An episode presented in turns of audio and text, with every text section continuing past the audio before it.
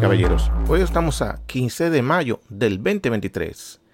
Y como cada vez que les traigo, hoy les presento qué aconteció en la historia. Un día como hoy. Hoy, hoy, hoy, hoy, hoy, hoy. Un día como hoy, en el 1958, Sputnik 3 es lanzado por la Unión Soviética.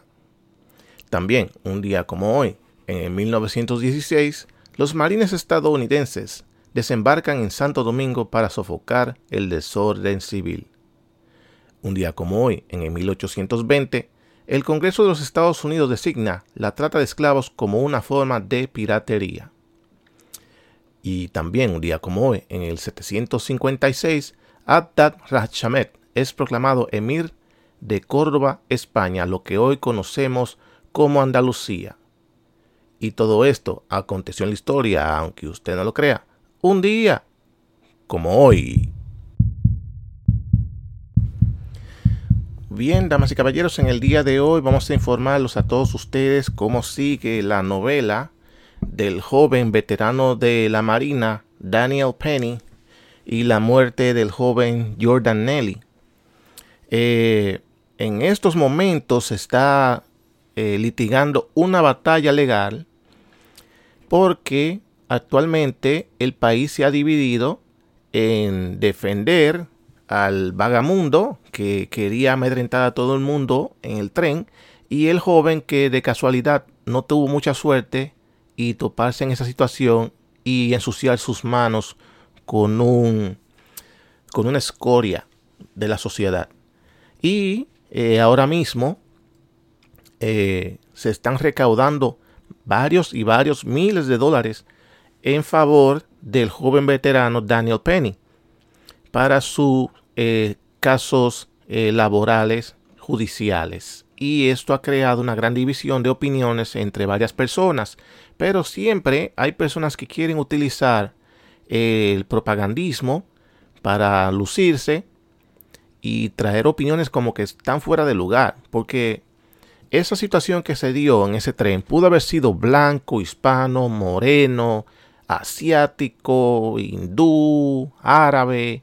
No hubiese importado eh, la raza de la persona fallecida actualmente. Porque un acoso es un acoso, eh, violación a tus derechos son tus violaciones. Y eh, medrentar a otra persona es medrentar, no importa el color de piel de la persona que lo está haciendo. Pero eh, hay unos politiqueros o personas que creen que porque han sido famosas en su historia, piensan en su pequeño mundo de que lo que opinan tiene coherencia. Y eh, en esta situación, eh, una persona de gran renombre como Geraldo Rivera. Geraldo Rivera es conocido famosísimamente en la televisión estadounidense porque él eh, tuvo muchos diferentes shows de televisión.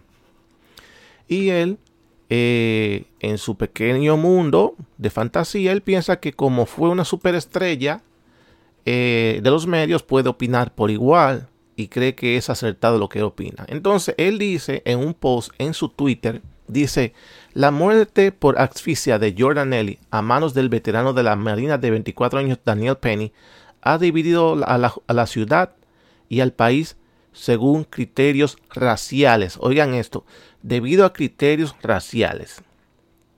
¿Y qué tiene que ver el criterio racial con eso? Para él venir a, tratar de brindar este tipo de comentarios, porque es lo que digo. El joven veterano, Daniel Penny, él, pudo haber sido en esa situación, en ese momento, en ese mismo instante que ocurre esa situación, pudo haber sido un latino que se, se estaba trasladando en el tren, pudo haber sido un moreno que se pudo haber hartado de las actuaciones de, este, de esta persona, de este excremento social entre el tren. Y yo no estoy justificando la muerte de él, pero hay que ser realista. Todo el que se ha montado en los trenes de la ciudad de Nueva York se monta con el pensamiento de que ojalá no me pase algo dentro del tren. ¿Y por qué digo esto? Porque yo en mi juventud frecuentaba los trenes cuando salía. Y aunque tú andes con amigos y lo que sea, yendo al estadio de los Yankees o yendo a ver un juego de la NBA, lo que sea, tú tomabas transporte público como el tren. Y podía darse la situación de que si había alguien medio extraño, tú lo que piensas es ojalá no venga para donde a mí a molestar, porque tú lo estás viendo molestando allá abajo, en la otra parte del, del tren, del vagón. Entonces eso no importa el color de piel de la persona que mató a Jordan Nelly. Danny, uh, Daniel Penny pudo haber sido Juan Pedro, pudo haber sido Juan Flores, pudo haber sido. Pudo haber sido John Smith, Moreno. Hubiese sido lo que sea. Si viene para donde ti a atacarte, tú hubieses respondido igual. Y lo quieres, ¿por qué no intentó matarlo? Él lo intentó controlar. Al igual que la muerte de ese joven, él no necesariamente pudo haber sido negro, pudo haber sido asiático, pudo haber sido por igual otro latino, o pudo haber sido una persona blanca, pero él no puede venir a traer esa teoría de decir que eh, la ciudad está dividida por criterios raciales. O sea que él quiere decir como que al, a Daniel Penny lo están apoyando y le están dando dinero para su causa eh, judicial porque es blanco. Y quiere decir entonces que Jordan Nelly le están dando eh, dinero en su fundación para el sepelio porque es negro. Eso es lo que quiere decir. No se puede negar que hay personas que viven en el mundo de la fantasía tan estúpidos en el planeta. Pero mientras el pueblo norteamericano se entretiene con ese tipo de novela, eh, hay otras cosas que tienen más importancia todavía a nivel nacional y mundial, por si ustedes no lo han pensado. Y han salido en el día de hoy en los medios internacionales de que se ha descubierto que la famosísima mentira que se habló con respecto a la computadora del hijo de Joe Biden, de todas las informaciones que esta computadora tenía, y fue dicho en el momento de que eso era desinformación de Rusia, que eso era Rusia tratando de empañar la campaña en aquel momento de Joe Biden. Y él salía públicamente diciendo, y sus seguidores lambones diciendo que eso era falso y que eso era desinformación de parte de Rusia. Pero acabó de salir una noticia fresquecita diciendo que Biden se había eh, ligado con la CIA para crear esta historia de desinformación tratando de desinformar al pueblo, diciendo que era Rusia que trataba de desinformar y que eso lo de la computadora no era cierto. Y se hubo una confulación entre eh, la CIA y eh, Mr. Biden para cubrir a su hijo. Y esta información sale de Daily Mail y dice lo siguiente.